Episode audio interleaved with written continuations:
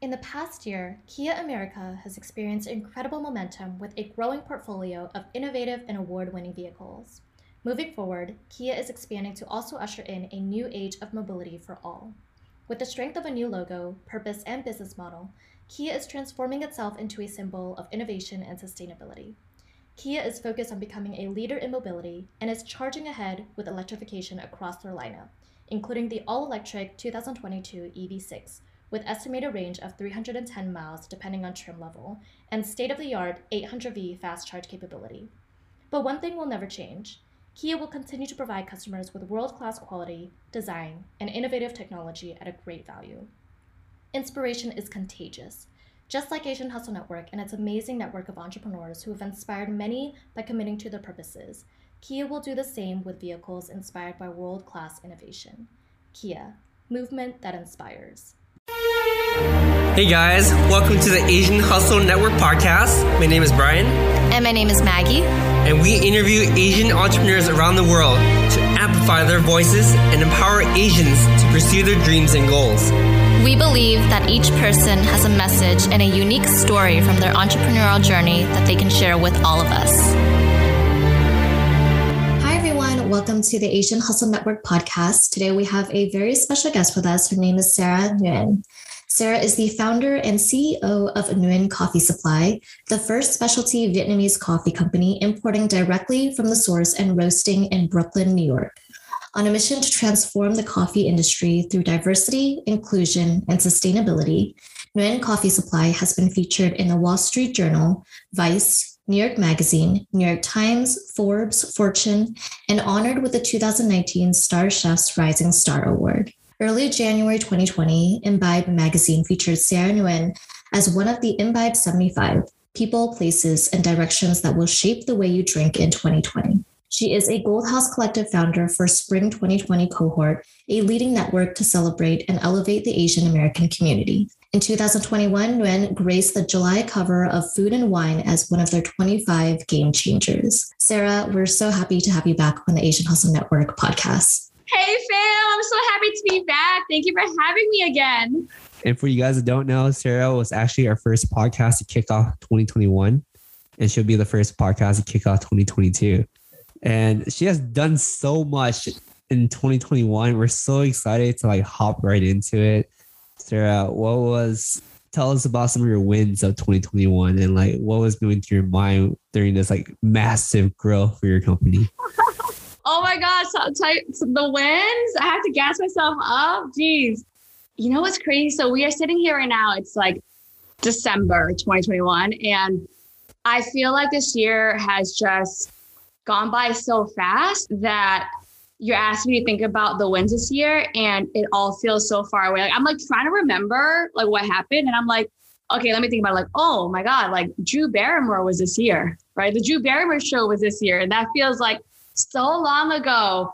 The food and wine cover was this year. Like, holy shit, I can't, I still can't believe that happened, right? And it already feels like a distant memory. Good morning, America was this year. Oh my God. We have to make you reflect on all your wins. And we want we want to hear more details into what was going in your mind and how these type of like events happen for you. Like what how, how did it all fall into place? We just want to hear more yeah, about that. Let's hear it. Let's hear it. Okay, so great question. So you're absolutely right. I think one of the things I realized a lot this year is I need to really make more time to reflect and celebrate the wins, big and small. Like even like this year, we transitioned to like new packaging for our five pound bags, which is such a big win for us. Cause like as a small business, when you can transition from like stock white white bags to like custom five pound bags, like that's a big deal for us. It means we were able to meet an MOQ, you know, but we didn't even have a chance to really like celebrate that or announce that to um, the world. And so I, and things move so fast. I am constantly like, you need to really make time to acknowledge what's happening. Otherwise, what's the point? Right. But more specifically, so yeah, just going back in the first half of the year, we had some incredible wins. Like we were on the Drew Barrymore show twice. We were on the cover of Food and Wine magazine, first like entrepreneur ever to be in the cover, first person in seven years to be in the cover. We were on tons of news media shows like Bloomberg and Cheddar News, and more recently, Good Morning America. So to be totally honest, you all, from the first half of the year, I I haven't had PR since like September of 2020. to like July 2021 this year, right? So Drew Barrymore, um, Food and Wine cover, like all the press we've gotten in the first half of this year were all through inbounds. Like Drew Barrymore's associate producer just DM'd me. Someone from Food and Wine emailed my hello at inbox, right? Those are all just inbounds. And I was really um, just so touched and it really spoke to the power of our story just growing and resonating to a point where people just reached out to us, right? And candidly, after the food and wine cover, I did bring on a PR team to support our growth during that time and also to support us into the holidays. But so much of how this happened, really, I'd say, was just all the work we built up in 2019 and 2020. So, you know, great PR can happen on its own, especially with today's social media. Like if you're doing your thing, telling your story, being authentic, and it resonates with people, like good PR can come to you on its own. Wow, that is incredible. And, you know, if Brian and I didn't already say it, you know, we just wanted to say we are so, so incredibly proud of you. To the wholeheartedness, like we are so proud of you. And it's just so amazing to see all of the success for you. And when we saw you on the Drew Barrymore show and like we saw you start posting it and every st- everyone started talking about it, we like, like that immediately. Wow. We saw it and like we're just like, oh my goodness, this is such a remarkable like milestone, you know, for Nguyen Coffee Supply, for the Asian community, for just like Vietnamese coffee in general. Like this is this is telling so much, you know, just for the community and for like Asian, you know, food and beverage and just the whole Vietnamese coffee culture, right? And I I think it it, it speaks to so much volume. What do you think made such a big sound in in this whole thing. Like i think it, it is really telling a lot because i think a lot of people are starting to realize that there is so much authenticity in Nguyen Coffee Supply. And a lot of people we we talked about this in the first episode with you as well on our podcast. A lot of people are starting to wonder like what's in my food and what's in my beverage? I want to know like the full transparency, like where this is coming from, right? Like how is it being made? Is it being made ethically, right? Mm-hmm. And I think it's telling a lot about like what our culture is starting to become. What do you think made it so, you know, so big? And like why do you think people are like trying to know more about it? And mm-hmm. why do you think all of these news sources like Good Morning America and Drew Barrymore show, they're starting to reach out to you so suddenly and mm-hmm. starting to wonder like, you know, what it what it is about Vietnamese coffee that is so groundbreaking in this mm-hmm. in this time. I also right want now. to add more to that question too. What was your mental preparation yeah. coming on to like the big stage like that? Because I feel like the the way you made it sound is like it happened so quickly and so abruptly. Sometimes like I read your post to like less than a week notice. How did you mentally prepare yourself to like speak about mm-hmm. this and like go on stage and be confident? It's it's so scary in my mind. So I want to hear from your perspective. Yeah, great question. So I'll answer Brian's question first, sure, then I'll expand on yours, Maggie. So, like, technically, tactically, the way I prepared for the Drew Barrymore show, which was like my first national televised, televised tele, the way I prepared for the Drew Barrymore show, which is my first nationally televised televised appearance, uh, which is very nerve nerve wracking for me because while I do a lot of speaking, podcasts, and media interviews, I've never done national TV. So I was super nervous.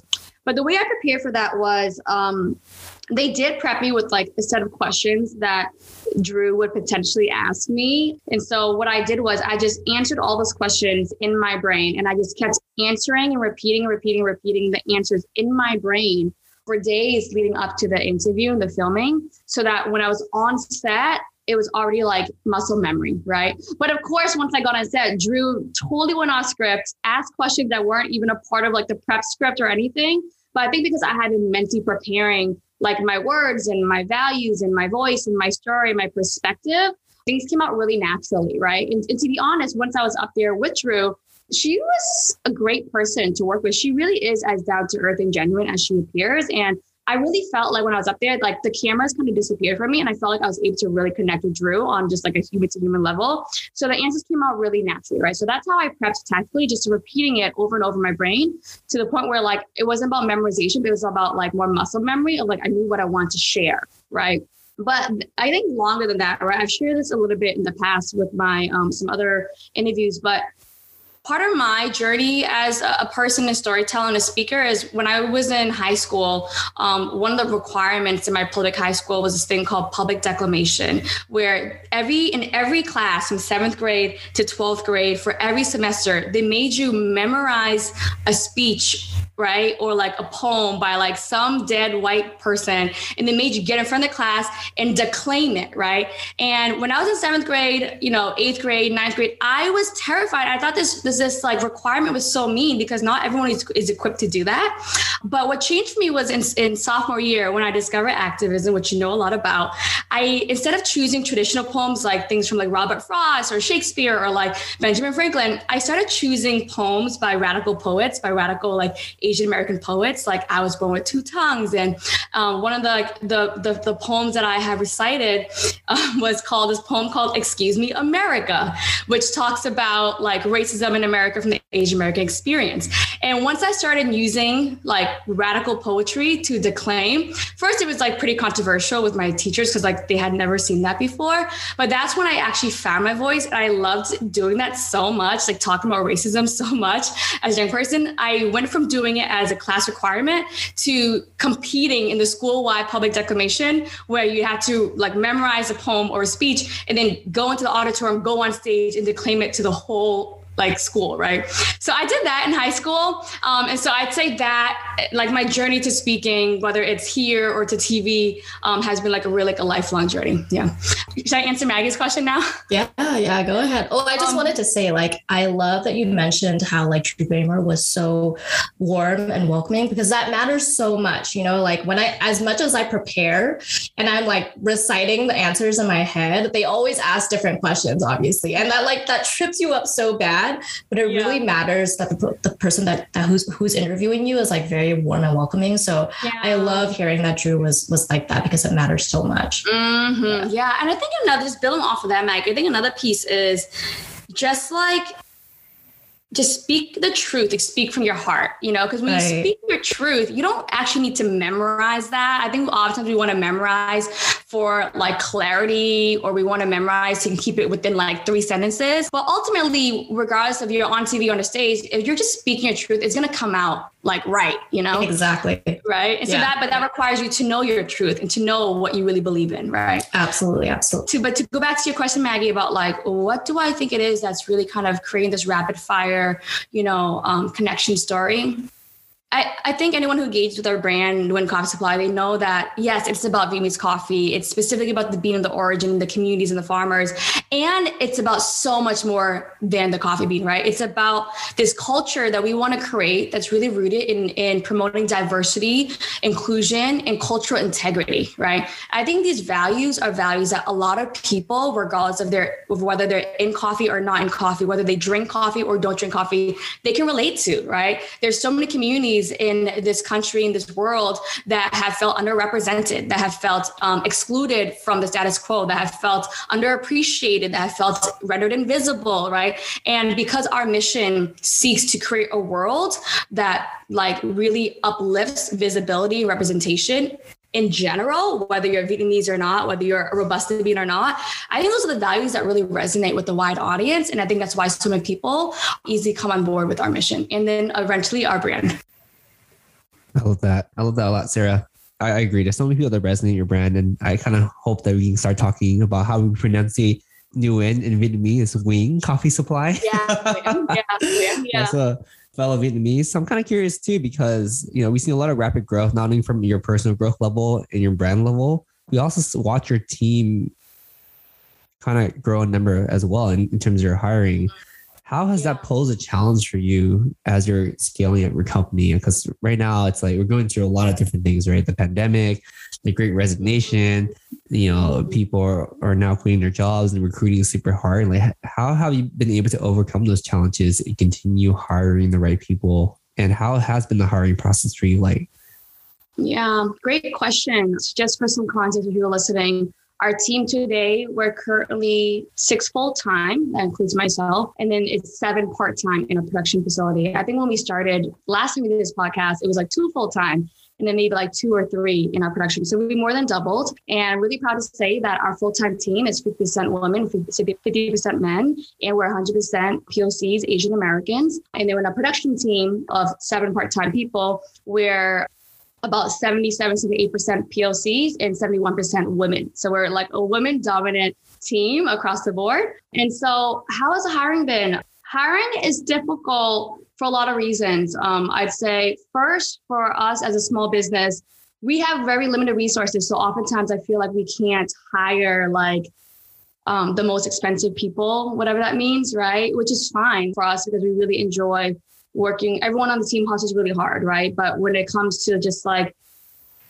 what is our competitive pay in like the market? Are we in the 50% percentile, like 75 percentile, 100%, right?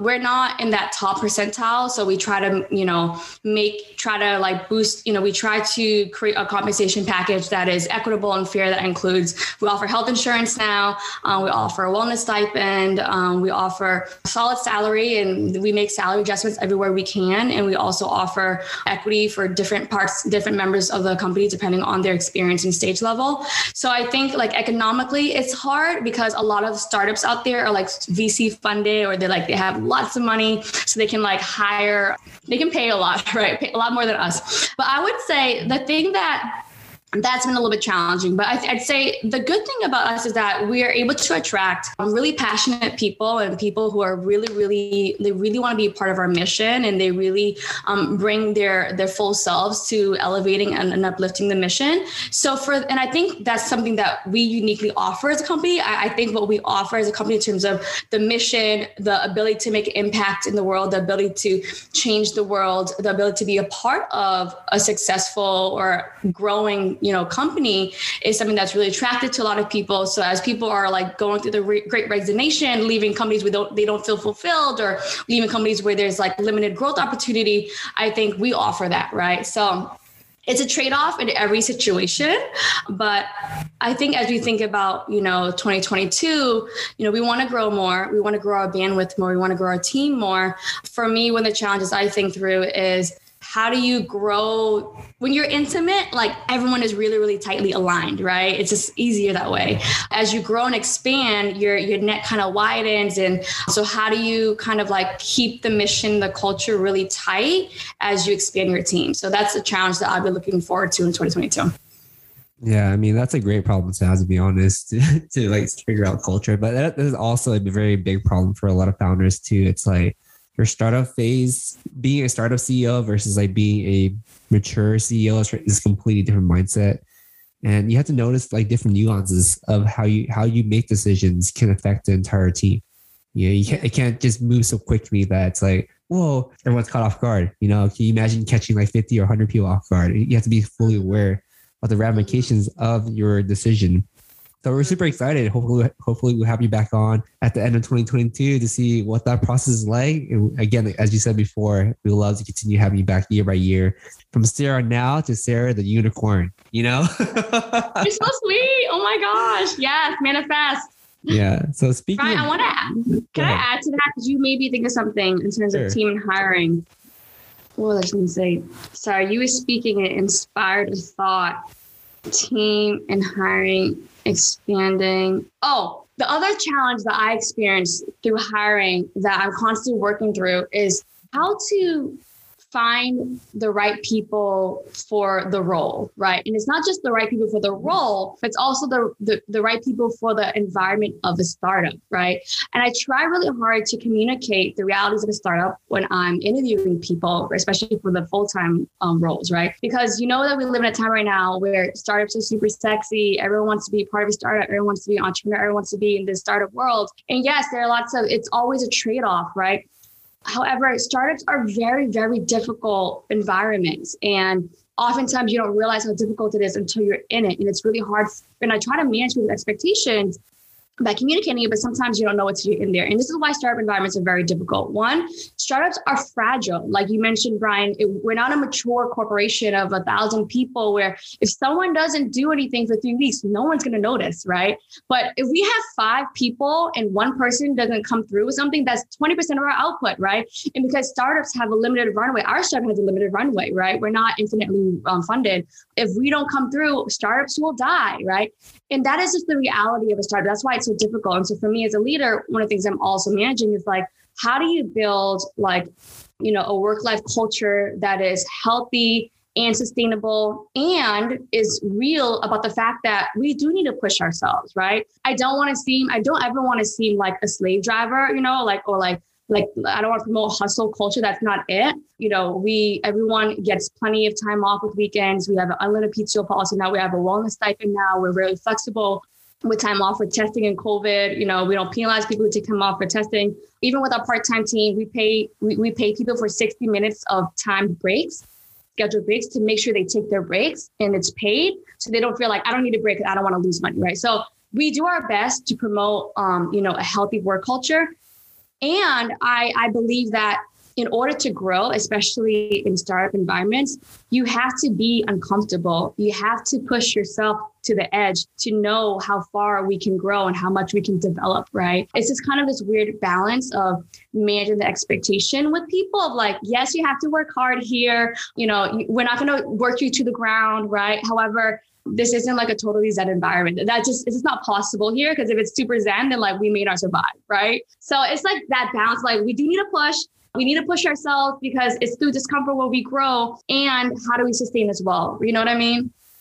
You know exactly what you mean. yeah. Yeah. As, right. as fellow founders ourselves uh, in a very fragile early stage startup, we know exactly what you mean. And Yeah. I guess speaking of the subject more regarding like, you know, there's obviously never an, like infinite amount of funding right now. There's, I mean, I, I even believe that even for big corporation, they can all still fail, right? So with that with that topic in mind, it's like I'm kind of curious too, like how have the Asian community supported you? Because I saw recently that you know you received extra funding from Hyphen Fund, you know, an Yeah. Asian Asian American organization. What was what was it like going out and fundraising? I assume this is the second or third time compared to last time we talked. third time, but they've all been pretty relatively small rounds. Um, Yeah. I'd say a third effort I've gone out. Yeah. Yeah, what was that? What was the entire process like? Is it still as draining as the first time and second time? You're like, oh, here we go again. you know, And Yeah. how much time have you given yourself to fundraise this time, or was it very organic? Mhm. Oh boy. All right. So we, we haven't actually publicly announced our round yet, but I, I can talk about it um, pretty vaguely.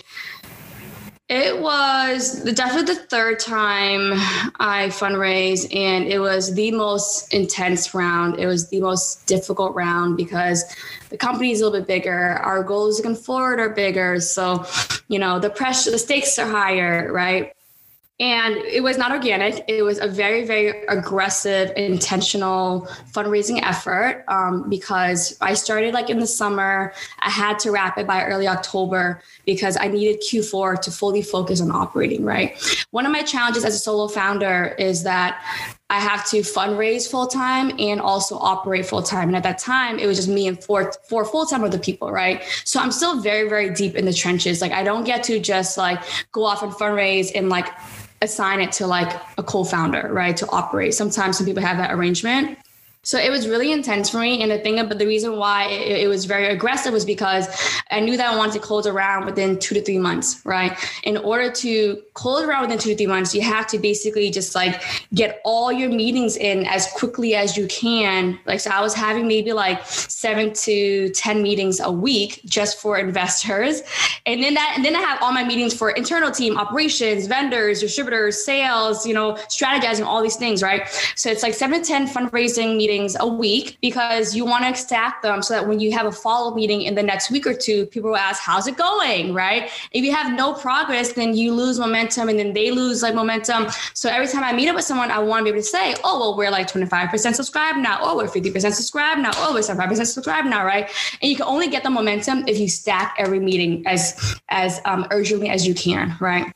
So I, I honestly, when I closed my round, um, it was the Friday of the first Friday of October. I think it's October eighth. I felt like I just ran a marathon and I collapsed on the ground and like I could not breathe.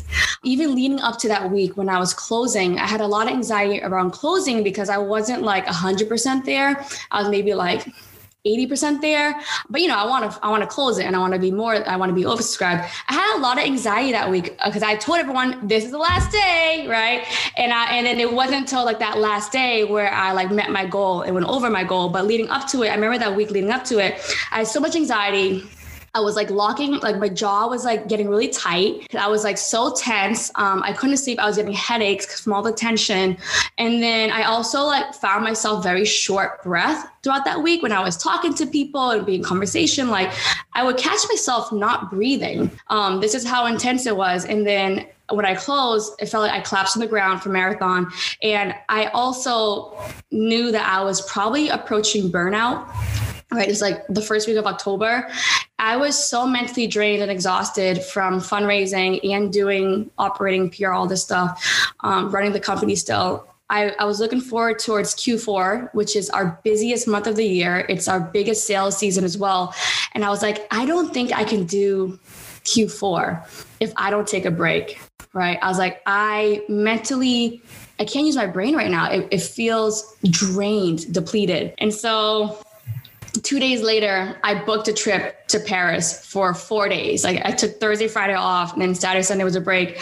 And that was like literally my mental health break because if I didn't take that break, I think I would have been really fried and burnt out. And I don't think I would have finished the year at all. So Yes, but to answer your question, Brian, about the Asian community, uh, specifically this round, we have a stellar, stellar cap table. I'd say it's um, our cap table is majority Asian Americans, which I love to see. Um, Hyphen Capital is a huge supporter of ours, the Asian community in general, whether they're um, behind the scenes or co- our community publicly, they've all been super supportive. And so, really excited. One day I will share a story about like our fundraising our cap table publicly, and it's going to be about how I'm building a really diverse cap table, right? And how I'm building a diverse cap table filled of Asian Americans, women, um, women bosses, CEOs, and and you know the full gamut. Um, but maybe that's for the future podcast.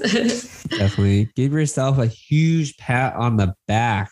Oh, oh, my, my goodness! Oh yeah, your story brought back our own PTSD of fundraising. Oh no, I was gonna say like just hearing you mentioning that. Like I remember when you had taken a trip, and I am so so glad that you did because we knew how hard you were hustling, right? But like no one knows hmm. how painful the behind the scenes is actually like because we know, we rarely talk about that, right? And like you know we we didn't know that you were going through that, right? But we just saw like how hard you were hustling, and we I had a feeling like, you were going through that. Yeah, we had a few feeling you were going through that. And when you went on vacation, I remember I think there was probably like a, a out of office message that you had that w- was saying like I'm not replying. I'm gonna try not to reply to messages during this trip, and I'm like, oh my gosh, I'm so happy Aww. that she's doing that, and it's so good that you actually were aware that you needed that break because that's that usually that's that's all we need, right? And I'm so glad that you took that break for yourself. Thank you so much. Thank you so much for for, for feeling me and empathizing and connecting. Of course. So we're so excited to have you back on the podcast because you have a wealth of experience of you know things you went through in the last couple months and for you guys listening, fundraising is a very emotionally draining process. It's very tiring. It's very anxiety filled. And that part when you're like, my mouth was dry, I think my mouth was pretty dry as well when, when we were fundraising. And I know the anxiety you felt when you described like the last day of like, holy fuck, why isn't no one like sending you the money right now? What's going on? You have to ping them, message mm-hmm. them. You're like, okay, this is the closing date. And then you're oversubscribed now. This is a great problem. Where, where, where'd I fit everyone else? You know? so that, that mm-hmm. feeling was like, man, like I know exactly what you mean. I sorry earlier I mentioned like you had to your guys to people listening to this podcast, give yourself a timeline to like you don't want fundraising takes a lot longer than you think. And it's a lot more emotionally draining than you think. So you don't want yeah. to carry on for like a year, two years. Just give yourself a, a time period and go super hard on it. You yeah. know? Agreed. Yeah, I think it's a great tip. It just it just people I want to clarify out of everyone I talk to, I'd say out of the, the total number of people I talk to, I'd say at least 75% of them rejected me, right? And so this is the part that we don't talk about enough, the mental and emotional turmoil and struggle and the work that we have to do internally to work through that rejection after rejection after rejection right? There are days where i or i where like four rejections would come in in a row throughout the day and it's like one after the other. And um, you have to work there's a lot of work that we have to do as founders to work through that. You cry you feel shitty you feel small you feel rejected you feel frustrated at the system that just like doesn't believe in women entrepreneurs, all of it. You know, you have to work through all of it in order to keep going to get towards that. We because people only hear about the clothes, they only hear about the Yeah. amount that we raised, whatever. But over 75% of my conversations rejected me, you know? And it's a lot of work to work through that. But, you know, it's part of the journey, I guess. Well, you're done now, Sarah. So you- you're done for, Hopefully for a, for a little while. for six more months. it never ends. Horrible. This is the worst. um, one thing I want to highlight too, your trip to Paris, you actually got Yeah. engaged. Yes, my mental health break turned into an engagement. Oh my goodness! my what? Congratulations on that. Thank you. Yeah, that was a total surprise. That was a total surprise because I had booked it so last minute, right? Like I mentioned, and, and Eric's like planned it after I told him, oh, I booked this trip because I need a mental health break. And so he like hustled and got everything together within three weeks. Like the ring arrived um, in Brooklyn to us like Oh my just a few days before we flew out. Yeah, so it was a very last minute um, proposal. I was super surprised and it was it was really really great. Oh my gosh, we're so happy for you. And Brian and I, for all listeners, Brian and I actually met Eric's once in New York City when we took a trip to, to New York. And it was such a great experience. I kind of want to talk about Eric's too, because I mean, he, he He's was so such supportive like of a you. He is. And he was like such a breath of fresh air when we had met him. Like I love his personality and like just his warmth. And he's kind of on like the background, like the behind the scenes. He, do, I, I don't think he like really speaks on camera a lot, you know, but he, mm-hmm. you can tell like he is so supportive and he is such like an immense support and like success to your company as well. Yeah. I want to talk about like the relationship that you have with him too. Like obviously you guys are business partners and you guys are fiancés now. Talk about that relationship and like how have you guys been like supportive of each other and how has that Yeah. relationship worked out for you guys? Oh, thank you so much, Maggie, for bringing it up. Because yes, Eric's is you know an incredible um, asset to the team, to the company, um, to my life. Like he truly is my partner, and I feel really lucky. You know to have Eric's in my life as a partner because he he's not just like my personal life partner, but he really is like the closest thing I have to a co-founder. Like I'm so grateful. I often say that as a solo founder, if I didn't have this level of intimacy with Eric's, where like I talk to him about everything that happens in the company. I talk to him about everything I go through, whether it's an investor story or you know a production story or you know um, a supplier story. He Eric's is like my number one confidant, and, he, and what's great is that he supports me mentally and emotionally because we are able to have these conversations. Um, so that in itself is a huge lift from, I mean, huge um, support for me. So he supports me in that way, mentally emotionally. Um, he's like my trusty confidant. We often go back and forth. I, I run a lot of my ideas between him. If I'm unsure about something, I'll, you know, like uh, talk it out with him. And then um, professionally, logistically, Eric's is a full time member of the team. Um, you know, he's we've been together since pre-launch, so he's really seen me build this company up just as an idea, and he has offered so much of his volunteer labor in the early days, um, in the first two years of the company. He was in there with me, you know, helping me roast, helping me package, helping me bring, um, you know, shipments to the post office, helping me do everything, right? So I'm very, very lucky to have such an involved partner. And today he's our full time, he's a full time designer. Um, so it's great that we're working together and, um, and I feel like as the company grows, um, we he just continues to support me, and I like to think I continue to support him as well in his personal and professional goals. And but yes, um, this level of partnership is really, really unique and special and powerful. And I, like you said, Maggie, so much of my success professionally, mentally, and emotionally has been because I have had such a supportive and involved partner as Eric's.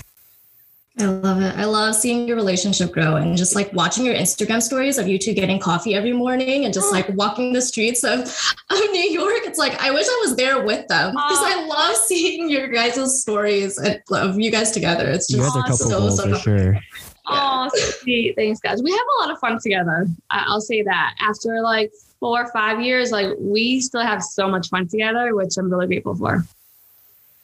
I mean, I'm so happy for you guys. I can't wait to I mean, off the podcast, we'll double date some more, you know? Yeah, no uh, I kind of want to talk a little bit more about like your involvement with the Asian American community, especially towards the end of the year. I know you just, you guys just came back from, what is it, the Unforgettable Gala? Like, what was that? so what was that experience like to see the Asian community come together and celebrate each other's success? There's so many notable notable things this year, like Shang Chi and watching your Mhm. brand blow up, watching Sanzo blow up. Shout out to Sanzo. You know, you guys are Mhm. just killing it. So, like, what was that experience like? It was incredible. It was, oh my gosh, I just, I'm still processing it. There was just an abundance of love and joy and support and enthusiasm for each other, for everyone in that room, right? So on the hand, on the end of like celebrating the accomplishments of Asian Americans through film and media TV, just being able to witness that moment and witness all the honorees and just reflecting on all of like the major strides we made in media was so cool to see and so inspiring to just reflect on how far we've come as a society through culture and media, right? Um, and just seeing how much more diverse representation the Asian community is getting, and just knowing that that level of representation is only going to grow, um, was really, really incredible and just so fulfilling to to experience.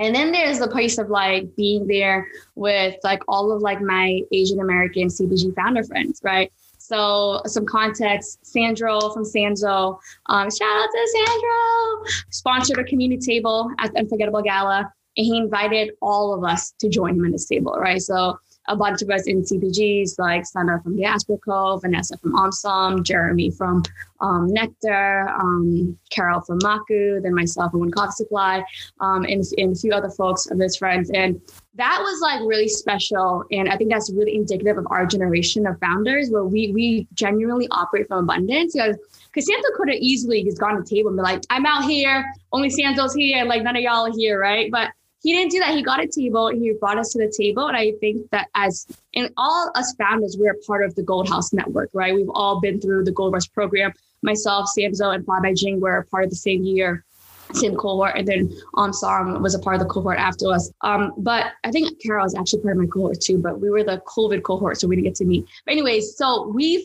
as founders, we've always supported each other. Like I think that's really special about our generation. And then Jing and Fly By Jing also sponsored table that was right next to us. So it was so cool for all of us to be there together. And I think one of the really unique and powerful reflections that came about from Unforgettable Gala that Andrew Chow from Boba Guys had mentioned, like, you know, I was, you know, at the Unforgettable Gala, like the title sponsors were clearly like Lexus and Remy Martin, right? And thinking about how like these businesses sponsor these opportunities for stories to be told on screen, right? Like how do movies get made? We need EPs, we need sponsors, we need fiscal sponsors, right? And I think there are corporations, maybe McDonald's, maybe Pan Express that could help sponsor.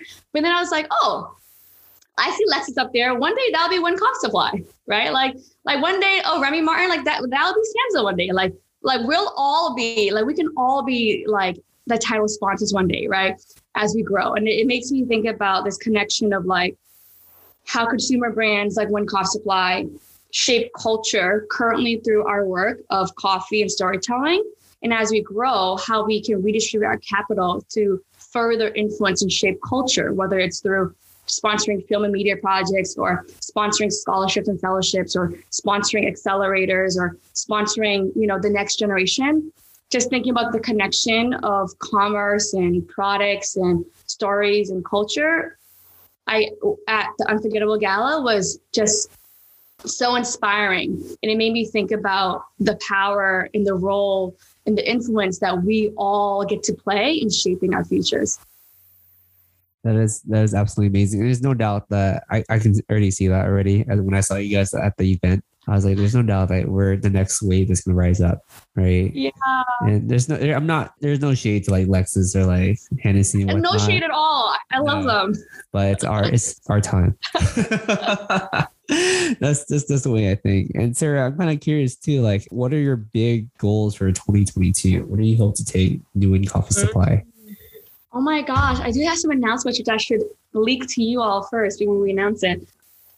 for 2022, we are we have some really exciting product expansion in the pipeline. Some product expansion we've teased already on our social media, both my personal and the company. But that's probably going to be that's the biggest thing for next year. Um, product expansion, which hopefully you all can help me break when we get there. So, new product expansion, meaning new ways for people to enjoy Vietnamese coffee. And then also, one of our other goals in 2022 is to grow our retail presence more in the next year. Up until now we've been we've always been primarily e-commerce and direct to consumer and that's still a really big part of our business model. But as we think about the future you know specifically next year we do want to grow more into retail groceries supermarkets to kind of round out the customer shopping experience. And because the strategy was to really build awareness and community through digital platforms and also coincided with the pandemic, which worked out. Um, and now we want to expand our product offerings in 2022, but also our access in 2022, um, namely retail. Well, we're so excited for all of your upcoming plans. And, you know, you're definitely changing perceptions about Vietnamese coffee and Robusta coffee. And you've really brought more diversity to the brewing culture by you know elevating your phin filter and for all the listeners please check out sarah's um, phin filter with uh, Nguyen Coffee Supply. It's amazing, and just all of her her coffee blends are all amazing as well. Shout out to Sarah for supporting our motherland. So Sarah and I are both Vietnamese. I think a lot of people forget that I'm Vietnamese, but oh, yeah. you did a great job of holding it down for us. Thank you, Sarah. That's true. A lot of people forget that the vibes with maize. but I just love what you're doing for you know the Vietnamese culture and just you know Vietnamese coffee in general. Um, so we're very very excited for all of your plans for the next you know five to ten years in the foreseeable future.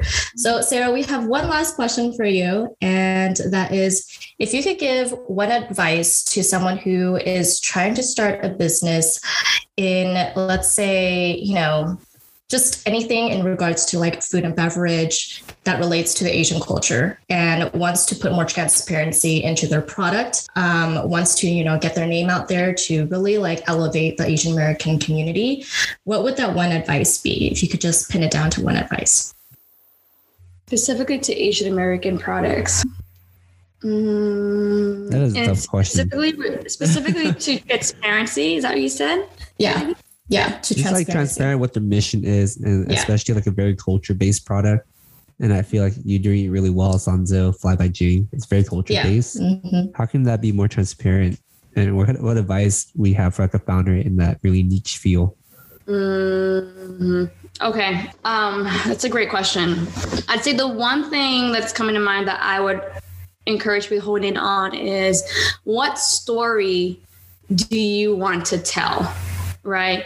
And I think this relates to an earlier question of like, why is Nguyen Coffee Supply getting so much media attention? Why does it resonate? I, I really believe it's because we have a really clear and strong story for what we want to tell about Vietnamese coffee, the Robusta bean, but also promoting a culture of diversity, inclusion, and representation, right? So when it comes to like maybe like a culture-based product, figure out what story it is that you want to tell and my advice would be you know go really deep with that story. Be really really specific and genuine and authentic and find a way where it's a story that only you can tell right? So you can tap into your unique perspective and experience as an individual. And then the kicker is can you find a way to flesh out that story through broader themes that would resonate with the wider audience, whether or not they're Vietnamese, right? Whether or not they're Asian American, right? I think that's the sweet spot. You don't want to like you know, blanket or generalize your story where it's like you have no story, you have no depth, right? But it's like kind of finding that sweet spot where you're going really deep and telling a unique story that only you can tell, but then extracting the layers of the themes that can be relatable across a wide audience, right? I think that's a really, really um, nuanced key to success that we're still figuring out because that way you can maintain the integrity of your product and your culture. But also, if you want to build, you know, an expansive business, you can find a way to connect your culture and the integrity of it to a wider audience as well. I love it. That is amazing advice, Sarah. Thank you so much for sharing that. It was awesome having you back on our podcast again. And for our listeners, Sarah was also featured in our Asian Hustle Network Uplifted book. It's called Uplifted Journeys Abundance, Community, and Identity, where you can read all about Sarah Nguyen's story um, in one of the chapters. And feel free to pick up a copy if you want to learn more about Sarah's story. And just wanted to thank Sarah again for coming back onto our podcast. We had an amazing time just hearing about your story again. Oh my gosh, I love hanging out with you both. So thank you for having me. And I can't wait to do it again soon and IRL too. I know we can't wait to do that in person for reals. But in the meantime, you guys are in New York. Please stay safe, stay stay safe out there. You. We will. Thank you so much. All right, thank you, Sarah. Thank you, Sarah. Thanks, fam. Bye. Hey guys, we hope you enjoyed this episode. Please subscribe to the show. We would like to get to the top 10 on iTunes, so be sure to leave us a five star review. We release an episode every single Wednesday, so stay tuned. Thank you guys so much.